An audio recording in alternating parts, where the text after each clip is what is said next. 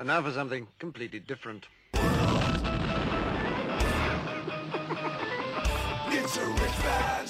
Forget everything you've been told by others before. Get ready for the real deal, the full story, real talk about money, markets, life. Now, it's The Real Investment Show with Lance Roberts, presented by RIA Advisors. And good morning, welcome to the Tuesday edition of The Real Investment Show. Of course, as we uh, kind of keep grinding our way through uh, summer already. And, uh, you know, already as we keep talking about this, and we have the Fed coming up next week, going to be talking about, um, yeah, you know, more rate hikes. That's what's coming down the road. Uh, following that, of course, on the 17th of the month, that Friday is also one of the largest options expiration days that we've got coming up in recent history. So 3.2 trillion. We talked a little bit about that yesterday. So lots of stuff kind of just out there, kind of hanging around, just kind of, you know, laying on top of the markets right now, keeping investors very, you know, worried, right? And that's really kind of the jux of today's article that's on the website as well that you know, despite the fact that investors are very worried about the markets, right? I mean, if you take a look at sentiment gauges, fear gauges, uh, positioning gauges by professionals, everything is very, very bearish, right? Lots of fear. Uh, but interestingly enough, if you take a look at investor allocation, still very heavily weighted towards equity. So, despite the fact they're very afraid about the markets, not really doing much about it. And this is kind of an interesting psychology that's going on in the markets. You know, after all these years, after 12 years of where the Federal Reserve has been you know, supporting markets through you know, quantitative easing, and corporations have been doing massive amounts of share buybacks investors have been taught a lesson that you know don't you know you can't be out of the market because the market's going to turn around just any day and you got to buy that dip and the market's going to go up. And that's one of the big things right now that's going on that I think is really interesting is that people despite the fact that they're very worried about the markets they're also trying to figure out when to buy the dip and as we've talked about before, you know, the one thing that happens in bear, real bear markets. Now, uh, this isn't a bear market that we're in, right? You know, we've we've had a decline this year, and it's certainly been very disappointing year in terms of returns so far. You know, it's not been a, a great environment to be owning stocks in. I get it, right? But we're still not in a real bear market because too many people are still wanting to try to figure out how to buy that bottom. Now, when's the bottom going to be there? Just tell me when, and I'm to I'm, I'm to get in the markets. And that's not a bear market. When we actually get to a bear market and you know valuations are really cheap and stocks are really beaten up across the board, you're not going to want to buy equities. you know you're going to be done with the whole market thing. So, you know it's just an interesting dichotomy, despite the fact, as I said, and this is really kind of the jux of the article today, is despite the fact that everybody's so worried, you know, about the market and, and a bear market and, and potentially a big decline in asset prices, not really willing to sell anything right now. So still really sitting on a lot of those allocations, um, you know, kind of across the board. But you know, speaking of that, you know, markets have you know had this little bit of a rally here, been very disappointing on this rally. We talked about having this reflexive rally something to sell into, right? So, uh, you know, again, we've talked about using these rallies to sell into. And over the last couple of days here, markets really haven't done anything at all. Just, you know, yesterday was really a disappointing day. Started out on the upside very nicely, kind of retested the top of this little trading range we've been in for the last week, and then sold off and finished barely off the lows yesterday. But again, I did finish in positive territory, but um, again, really kind of a disappointing trade day. This morning, markets looking to open lower as, you know, still concerns about the economy, inflation, the Fed. Um, you know, warnings coming out. Target this morning, uh, lowering their outlook from 5% sales growth to 2 that's you know that's just kind of what's impacting the markets everybody's seeing the slowdown coming um, from consumers because of higher inflation just can't make ends meet now we'll have an interesting um, report out this morning to pay attention to, and that's credit, consumer credit levels. Now, last month or last report, we saw that that number jump by $50 billion, huge jump in credit as consumers are going back into credit to, to take out more loans, et cetera, to make ends meet.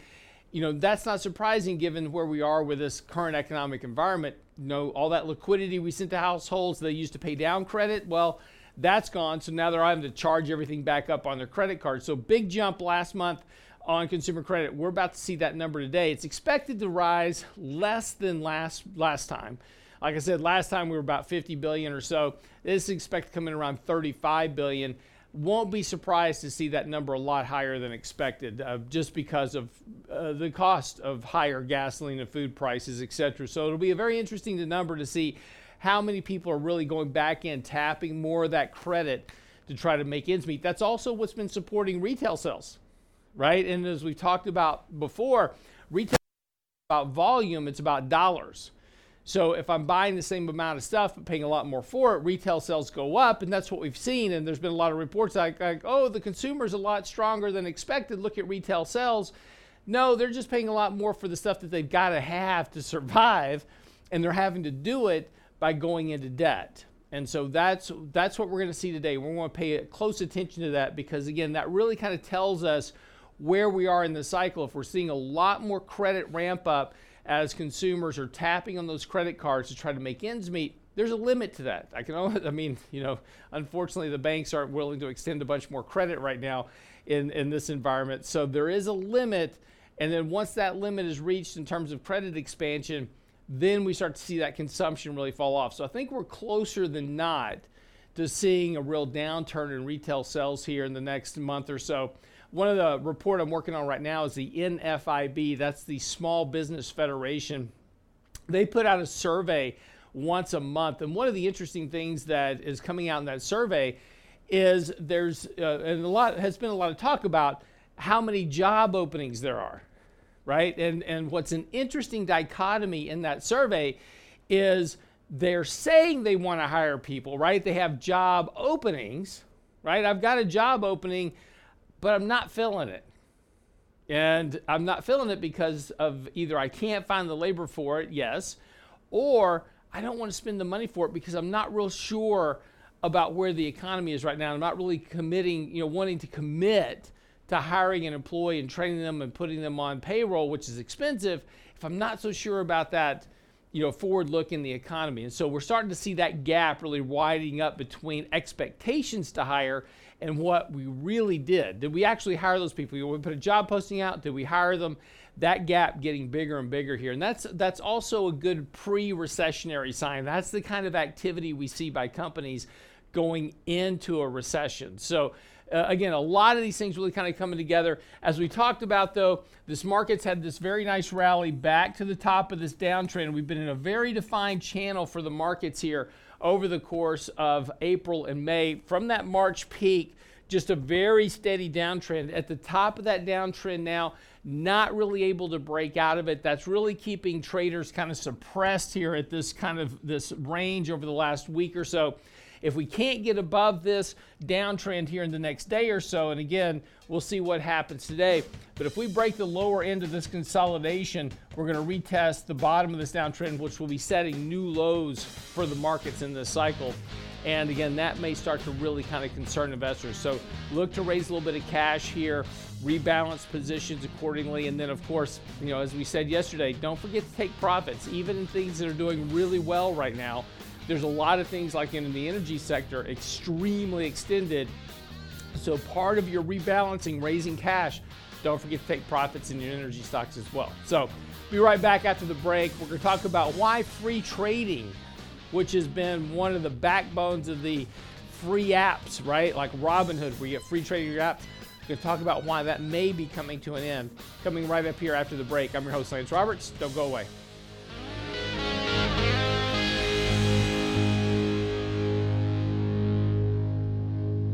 Get daily investment news you can use, delivered at the speed of the internet at realinvestmentadvice.com. Hurricane season is here, and along the Texas Gulf Coast, we know how to prepare. What we don't always know is which way the storm will go, and if a hurricane does come your way, whether your house will flood. Fortunately, you can get flood insurance. Unfortunately, flood insurance rates have skyrocketed. Don't be at risk. Let the specialists at RIA Insurance assess your needs and shop your coverage for the best rates possible. Another service from RIAadvisors.com. Click on the Insurance tab. RIAadvisors.com. The Real Investment Show.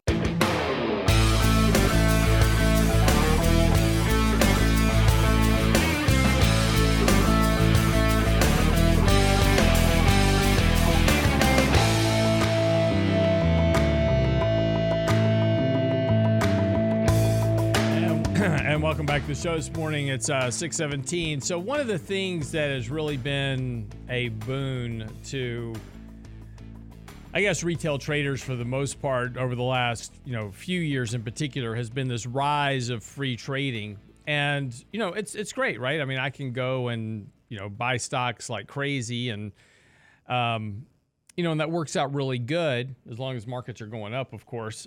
but, you know, one of the consequences of free trading has been worse returns for individuals. And this is because of the fact that free trading, you know, promotes more trading, right? And the more that investors trade, the more often, you know, if there's no if there's no cost to trading, right? I can just kind of trade my brains out. And there's plenty of studies that show that more trading leads to worse returns over time. And, you know, people are, are you know, just kind of just churning their portfolios to a large degree. And, you know, there used to be a time back in the day that when, you know, it would cost you 25 bucks to make a trade. And so there was a little bit of a break on that trading, right? Do I really want to spend $25 to sell these shares or to buy these shares? And so this kind of slowed down trading and holding periods for stocks were longer and returns were subsequently better for investors. But over time, you know, because of the rise of E-Trade and because of, you know, these online digital apps, the the the drive to lower the cost of trading has been there, right? And as we talked about you know, previously is that free trades aren't free. And we have seen, you know, repeated evidence of this over time. And, and, you know, Robinhood is a good example of that, which is the free trading app, right? I can go onto the app, open up an account, I can trade stocks and not not pay anything for it. And I'm like going, oh, look, it's free trades. Isn't that great? But it's not free. And as we talked about before, free is never free. There is no free lunch on Wall Street. Somebody's making money. And it's just a question of who is. And well, of course, we found out that what Robinhood was doing was selling their order flow, right? So they would book up all the orders. You know, they get everybody wanting to buy shares of Apple. People sitting there clicking their orders in on their phone. They bundle those shares up and then they send them over to Citadel who would then basically place trades in front of those orders, one way or the other, where they would profit. And Citadel was paying hundreds of millions of dollars to Robinhood for that order flow. Now, if you're sitting there going, well, they wouldn't do that. Why would I pay $100 million to Robinhood for data if I couldn't make mo- more money on it than the 100 million, right? I'm not going to do something just out of the goodness of my heart. So if I'm going to pay somebody $100 million for data, I better dang sure be able to make a 200 million out of it or more. And that's exactly what Robinhood was doing with Citadel. And Citadel is one of the largest payment for order flow hedge funds on the planet. They do this to the tune of billions. Now, you're still sitting there going, okay, well, so what? I still got a free trade. But yes, you got a free trade, but you didn't necessarily get the best price for it. So your cost was more or less than what the going order flow or, or, the order was, which is where Citadel made their money. And that's how payment for order flow works. So again, you know, kind of the the interesting thing here is that we think that something is free, but it's really predatory on retail investors, as as is generally all the, always the case with Wall Street. You're kind of you know, retail investors are always kind of the cannon fodder for Wall Street, and they're going to make money off you one way or the other. And so they give you something and go, look, we're going to give you free trades. Isn't it awesome? We're so nice of us. I mean, so generous. We're giving you these free trades, kind of like uh, Greeks bearing gifts. There's always, you know, the other side of this. But I thought it was interesting because now, uh, now whether or not this comes to fruition or not is debatable. And I think there's more than a reasonable likelihood that we'll never see this actually come to light because it's not in the best interest of Wall Street.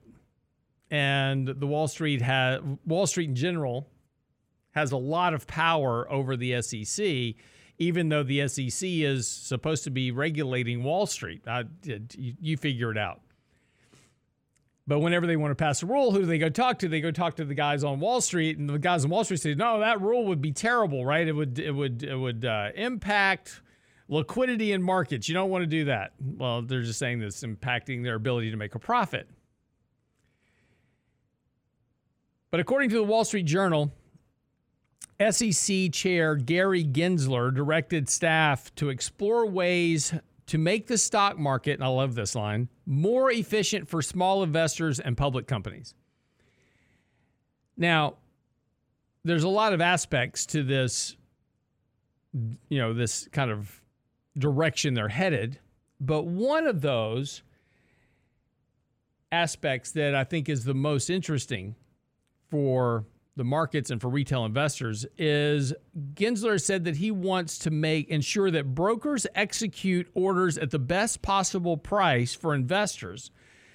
The highest price for when investors are selling, the lowest price if they are buying. Now that sounds great. That's actually that's the way guess what? That's the way it's supposed to work. Even now, we are supposed to have best order execution right? So orders are supposed to be executed at the best price for the buyer or the seller. That's supposed to happen now. That's why I have level two quotes and level three quotes and all this other stuff. Because we're all supposed to be an open market and we're supposed to all be executing at the best price, but that's not really the way that it works because of this payment for order flow stuff that goes on. When Robinhood, as an example, is executing a trade and they're saying, okay, we've got a million shares of Apple that that people want to buy, so we're going to go out and buy that million shares of Apple and then distribute it to the people that just placed orders for it. And this is supposed to happen very quickly, nanoseconds. What's supposed to happen is that goes out, you get best bid, you get best bid and offer, and the trade gets executed at the best price, and that price is translated back to the retail investor. That's the way it's supposed to happen. But if I'm selling my order to only one person, right? I'm selling my orders to Citadel and I'm getting paid for that. I'm not getting best order execution. I'm getting Citadel's price. And that's Citadel's price with a markup or markdown, depending on what they're doing. So, what happens here in this idea is that what they're talking about potentially is moving trading into an open auction. Now, what does that mean? Basically, orders like from Robinhood as an example. So when orders are placed, they'll all go into a big pool, and then traders, brokers, Wall Street, will then begin to bid on that execution. So you got, you know, 30 brokers in the room. They're all bidding to say, look, I'll execute that at, you know, $75. I'll execute that trade at, at 74, 99, 99, you know, and they all kind of bid on it. And whoever winds up with the best price, that's where it gets executed. So the problem with this is, is that now all of a sudden, in order to get that business to execute those shares, it's going to drive prices lower for the retail trader. That's the good thing. The bad thing is is that that's going to rip out the profitability from Wall Street, which means that most likely and or if, if this would come to fruition right and we actually go back to a method to where retail traders and investors are getting the best execution it would also likely mean the reversal of free trading because again Wall Street's got to make money on the trades. And this was the, the thing about commissions previously is that, yes, they were executing your order previously at the best price, but they had to charge you a commission. That's how they got paid for executing the transaction. Somebody's got to make money on the trades. And I can't do it for free if there's no profit. If I can't front run your trade, and if I can't make an execution that is profitable to me as Wall Street, then I, then I can't do it. Right. So something's got to give. Either you've got to keep allowing front running to go on, which is what happens now and how you get free trading, or commissions are going to have to come back, which again isn't a bad thing. Commissions are not a bad thing. They're actually a good thing because it slows down that trading process. Right now, people can just, you can trade your brains out because there's no cost, right? Oh, I'm in, I'm out, I'm in, I'm out. I'm losing money, but I'm in, I'm out, I'm in, I'm out. Um, you know, once you start having to pay a commission, you know, a little bit more work has to go into those decisions to buy or sell something because of that cost.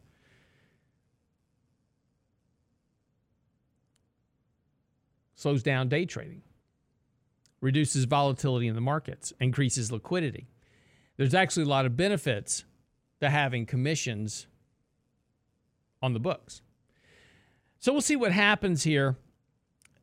Um, again, I don't know if this is something we'll actually see come to fruition because, again, there's a lot of money being made by Wall Street right now on front running trades. Free trading's been a huge boon to Wall Street and profitability. If you don't believe me, just go take a look at their trading book. So, doubt anything actually comes out of this, but if it does, you know, the bad side, commissions would come back. The good side is that it would be a lot better for retail investors. All right, quick break. We'll come back.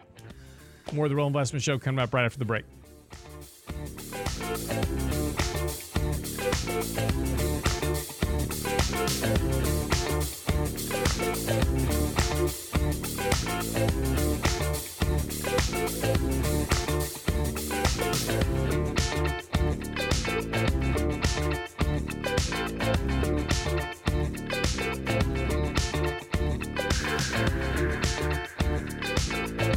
The Real Investment Advice blog. It's required reading for the informed investor. Catch it today at realinvestmentadvice.com. In 1999, a parafiduciary group of financial advisors were busted by corporate giants for trying to operate in their clients' best interest. These men promptly escaped from a high cost margin environment to the Houston Energy Corridor.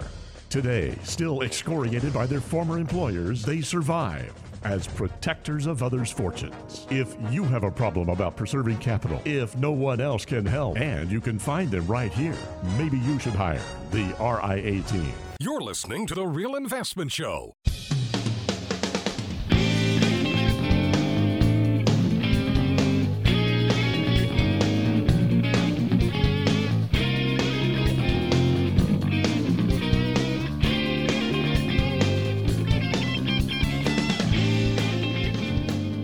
So welcome back to the show this morning, 633. As we get this Tuesday underway. Coming up on Friday, of course, uh, this week, we're going to be looking at CPI again. And uh, question is, is has inflation finally peaked, and are we going to start to see a kind of a lower rate of inflation? So, you know, last month we saw inflation tick down just a bit. Uh, still high, still over 8%, but will we see that number continue to trend lower here over the next few weeks? Now, the good thing about that is that if that is indeed the case, if we do start to see inflation starting to tick down a bit uh, for the markets, that may be somewhat supportive in the hopes that maybe the Fed won't hike as much. Now, if we see a, another big jump in inflation, um, in this next report, then of course, you know, all bets are off the table. But, you know, interest rates have been moving up here the last couple of days in anticipation of that CPI number.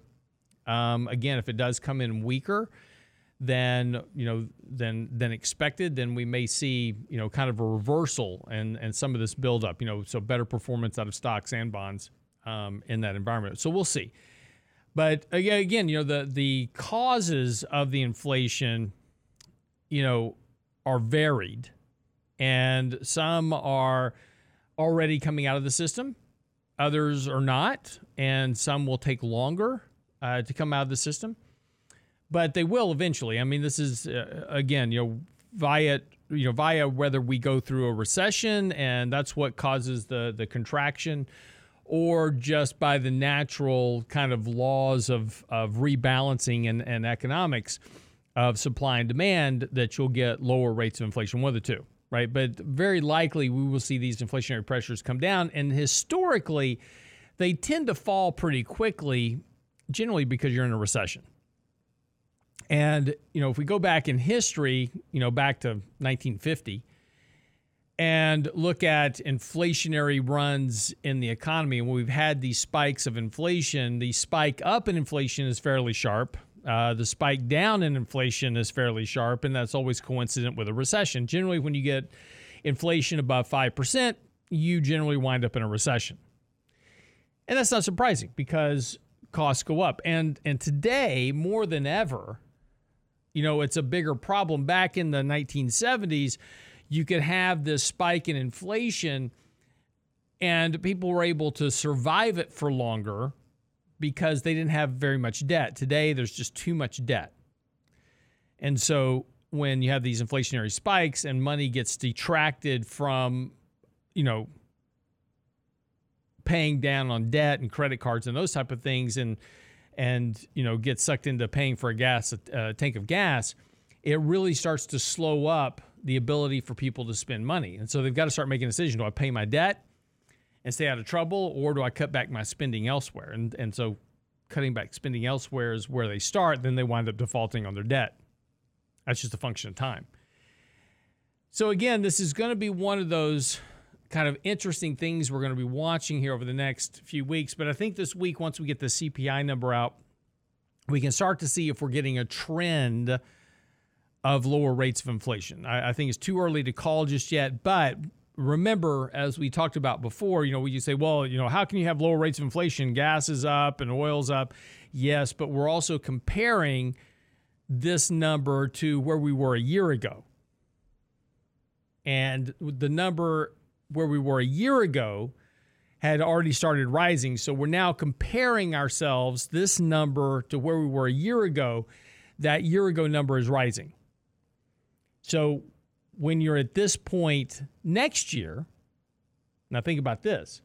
So where when we're talking about inflation next year, we're going to be comparing it to 8.2% inflation this year. So see, this is going to make it much more complicated to have these higher pressures of inflation. Now, this doesn't mean things are getting any cheaper, by the way. As we've said before, this is a function of math and how the market looks at inflation. But how you look at inflation is very different. How you look at inflation is, is that the cost of bread, the cost of gas, the cost of eggs, that's high. And it's high now and it's going to be high a year from now. But there won't be as much inflation. And you're, like, well, that's stupid. Now, yes, I know it's stupid. But that's the way it is. But that's when it comes to the financial market, that's how we look at things. Right. So, especially with the Fed. So once we start to see the disinflationary math of inflation come back into the markets, then the Fed is going to be in a much better position to start potentially slowing their rate of monetary tightening. We'll see. Right now, of course, uh, we're going to see next week the Fed's going to talk about hiking rates by 50 basis points. And this is this is happening against a backdrop of lots of warnings by companies Target out this morning war- warns of weaker margins, dropping their profit margins uh, expectations from 5% to 2%. And the reason they're doing that is because of an excess build in inventory. Now, hold on a second here. One of the reasons that we have inflation is because of supply chain disruptions, right? Right? Not enough supply, too much demand. That's why we have inflation. Now companies are talking about, I've got too much inventory which in order to get that inventory moved, I've got to do what? I've got to start discounting prices. So once inventories start to get discounted, now you start getting price deflation in the economy.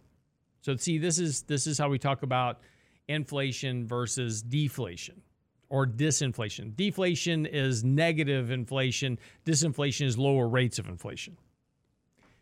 So, what we're going to be talking about here in the next few months is a disinflationary backdrop in the markets. And this is because of builds and inventories. And it's not just Amazon. Uh, sorry, it's not just Target. It's also Amazon, it's Walmart. These are the biggest retailers in the country, and they're all talking about too much inventory, too many employees.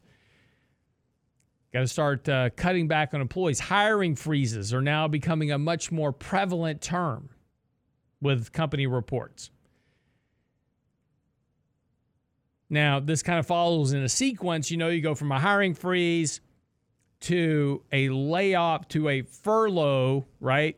To a layoff to firing. so, you know, you're going to go through this this process with companies as they try to balance their employment relative to their economic outlook. And look, CEO confidence right now is just absolutely plunging. CEOs are not confident at all about what the next 12 to 18 months look like for their outlooks. Now, when a CEO is not confident about the outlook, what's the first thing they do? Well, they cut back on their hiring.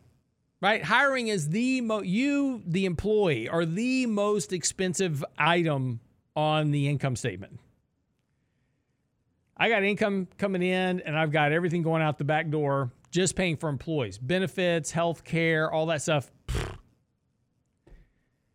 Cash flow. So companies have to really start thinking about do I hire people, right? All these job openings we have. Look, it's I can have a job opening sitting out there and I just talked about with the NFIB report, just because I've got a job opening sitting out there doesn't mean I'm hiring people. There's a lot of companies that consistently have very high turnover, restaurants, etc. They have very high turnover. There's always a job opening sitting out there for a lot of restaurants because by the time they get one waiter hired or a busser or a dishwasher or whatever hired, one's quitting. So job openings are never really a great metric to look at. And what's really important to look at is what are companies actually doing. And if you take a look at, like especially in the NFIB report, like I was saying earlier, the number of employees they've hired, right? Now, they're saying that over the next three to six months, they're going to hire a bunch of employees. But if we go back, well, what did you hire three months ago? What did you hire last quarter? Well, last quarter, they were saying they were going to hire a bunch of people, but they didn't actually hire them. Right? There's this big gap between what they say they're going to do and what they actually did. And this is always the case with businesses because, again, employees are very costly. I can having a job opening out there is free. Hiring somebody, that's an entirely different story. And once I hire somebody, it's kind of like getting married, right? you know, you're kind of stuck with them for a while because you've got to hire them, you've got to pay the cost for the hire, and if you hired them from a temp firm, you got to pay the temp firm. You know, you got just you know all this stuff, and then you got to train them, and now you've got all this investment in them. So once you get married to them, it's really kind of hard to get rid of them. And if they're a good employee, you really don't want to get rid of them because you're not going to get them back. They'll find a job somewhere else. And, and once you fire somebody, they have a tendency to have a bad taste in their mouth about coming back to work for you later. It's like, hey, Bob, got to fire you. Why? Well, just can't afford you. Okay. Well, let me know. I'll be hanging out here for a while. If you need me back, let me know. Right? It just doesn't really work that way. People move on, they get a different job, they go on down the road, and the employer has to hire somebody new. So if I've got a really good employee, I don't want to a, I don't want to get rid of that that person because good employees are hard to come by to begin with. And B, if he's a really good employee, I don't want to get rid of him because I don't want him to go to work for my competitor.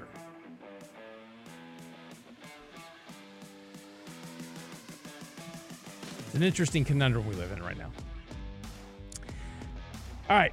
Speaking of conundrums, we'll come back and talk about stupidity of government and stuff that they do to combat inflation. Don't go away.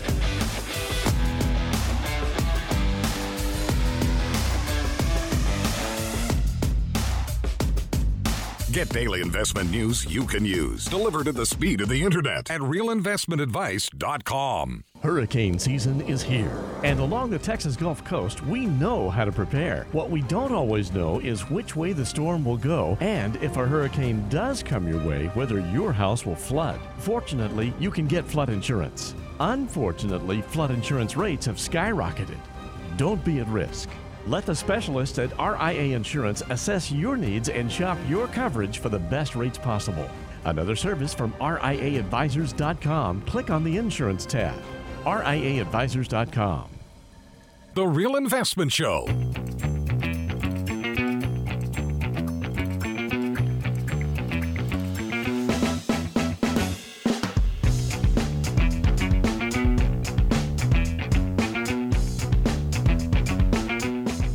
So, talking about inflation, it's interesting that uh, you know we just keep failing to learn our lessons in terms of government. And, and again, you know, you always have to remember that government does things in the best interest of themselves, not necessarily in the best interest of the economy.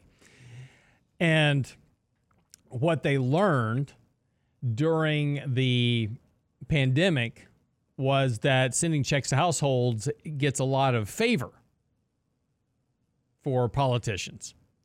People like that right? Send me money, I'll vote for you. That's not surprising, right? I mean, really, this isn't rocket science.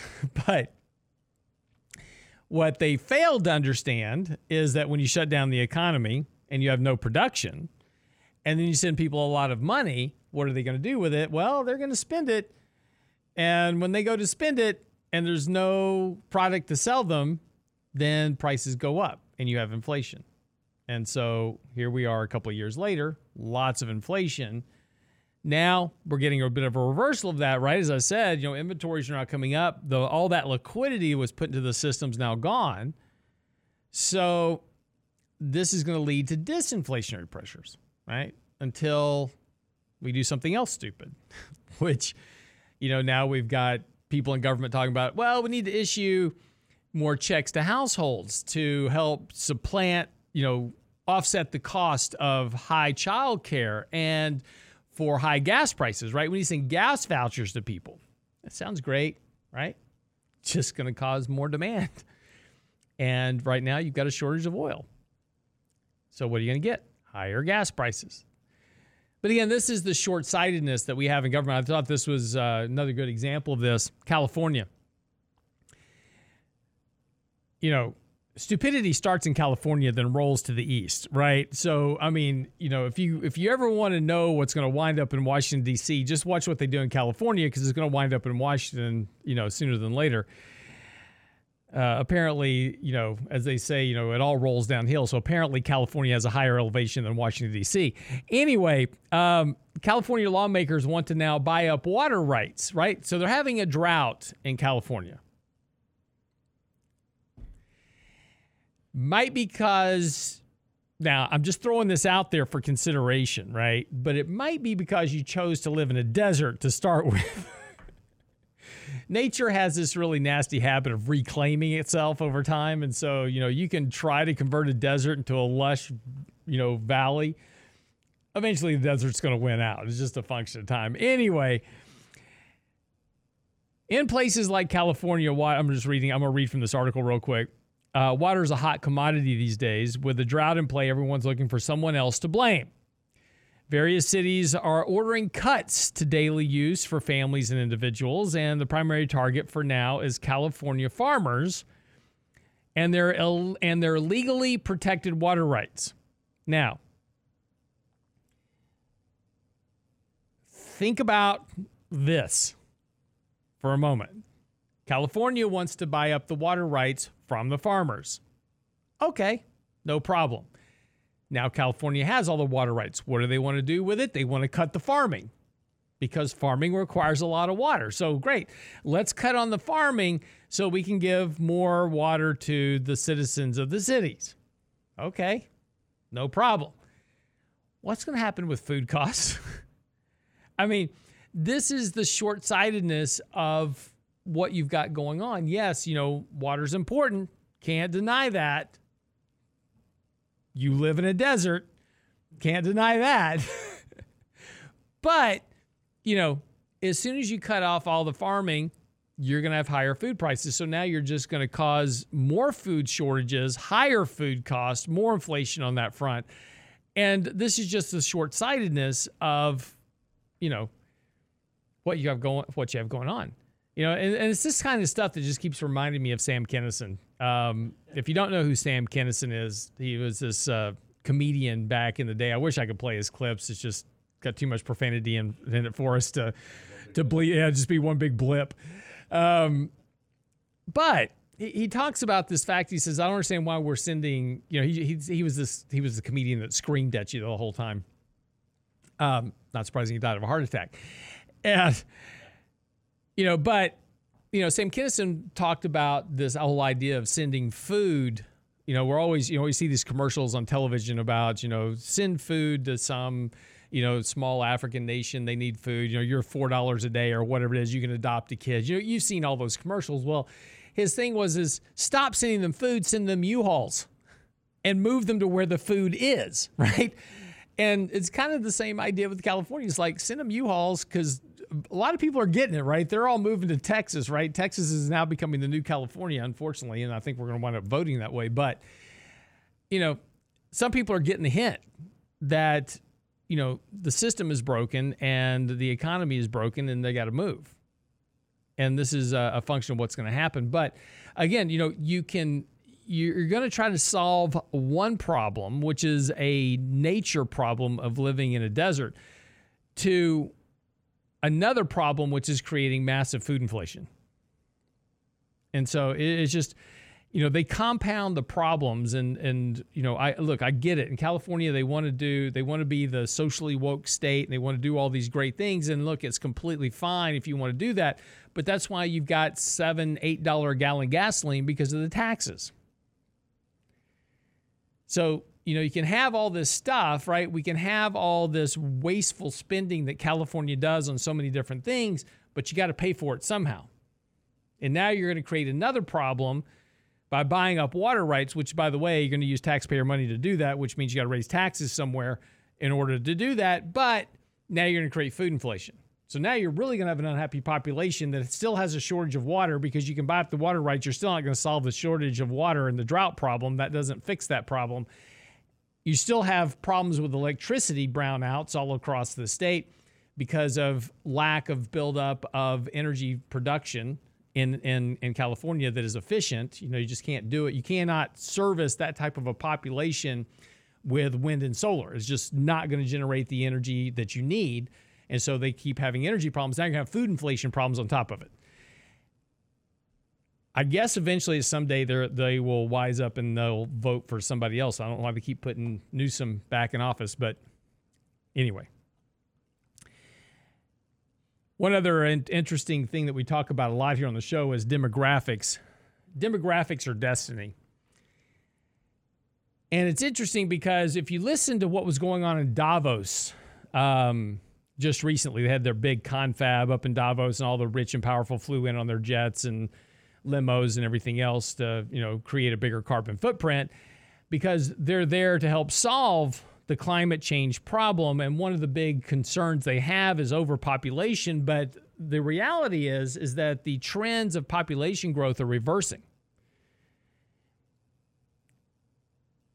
And this is going to expedite itself particularly now that we've all kind of adopted these alternative identities in terms of sexuality, etc., that don't produce offspring.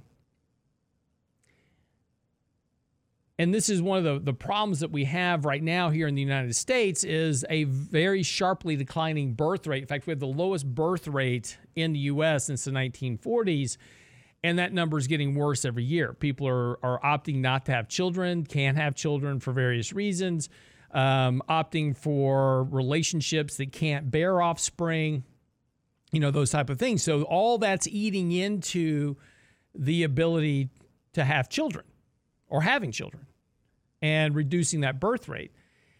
And we're not seeing it here just domestically, we're seeing it globally. And so now you have this very large population of people moving into retirement. I've got an article coming out that reflects a little bit on this in terms of talking about Social Security, Medicare, Medicaid Um, that'll be out next week.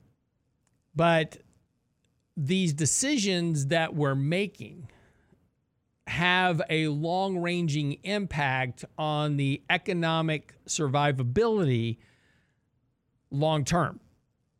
If you don't have a growing economy in terms of demographics, you can't have a growing economy, it's particularly when that economy is based on consumption. And so these choices that we're making, these you know uh, decisions that all alternative lifestyles are fine, we don't have to worry about the consequences of it. You just be you, be free. It's the 1970s again. Just you know, you know, sex, drugs, rock and roll. It's all good.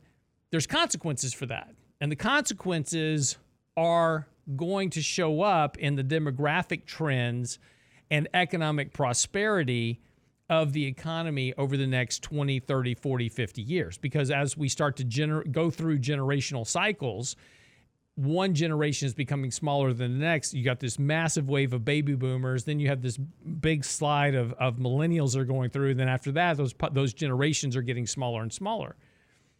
And if you don't, if you want to take a look at what the outcome of this is, well, here, let me just give you a couple of stats here real fast. In, U- in 2020, U.S. fertility rate was 1.6. That's the lowest rate in America's history, a sharp decline from 3.7 in 1960. And if you want to take a look at what the future of that is, take a look at Japan. 92% of Japan is urbanized. Its population is shrinking by about half a million people a year.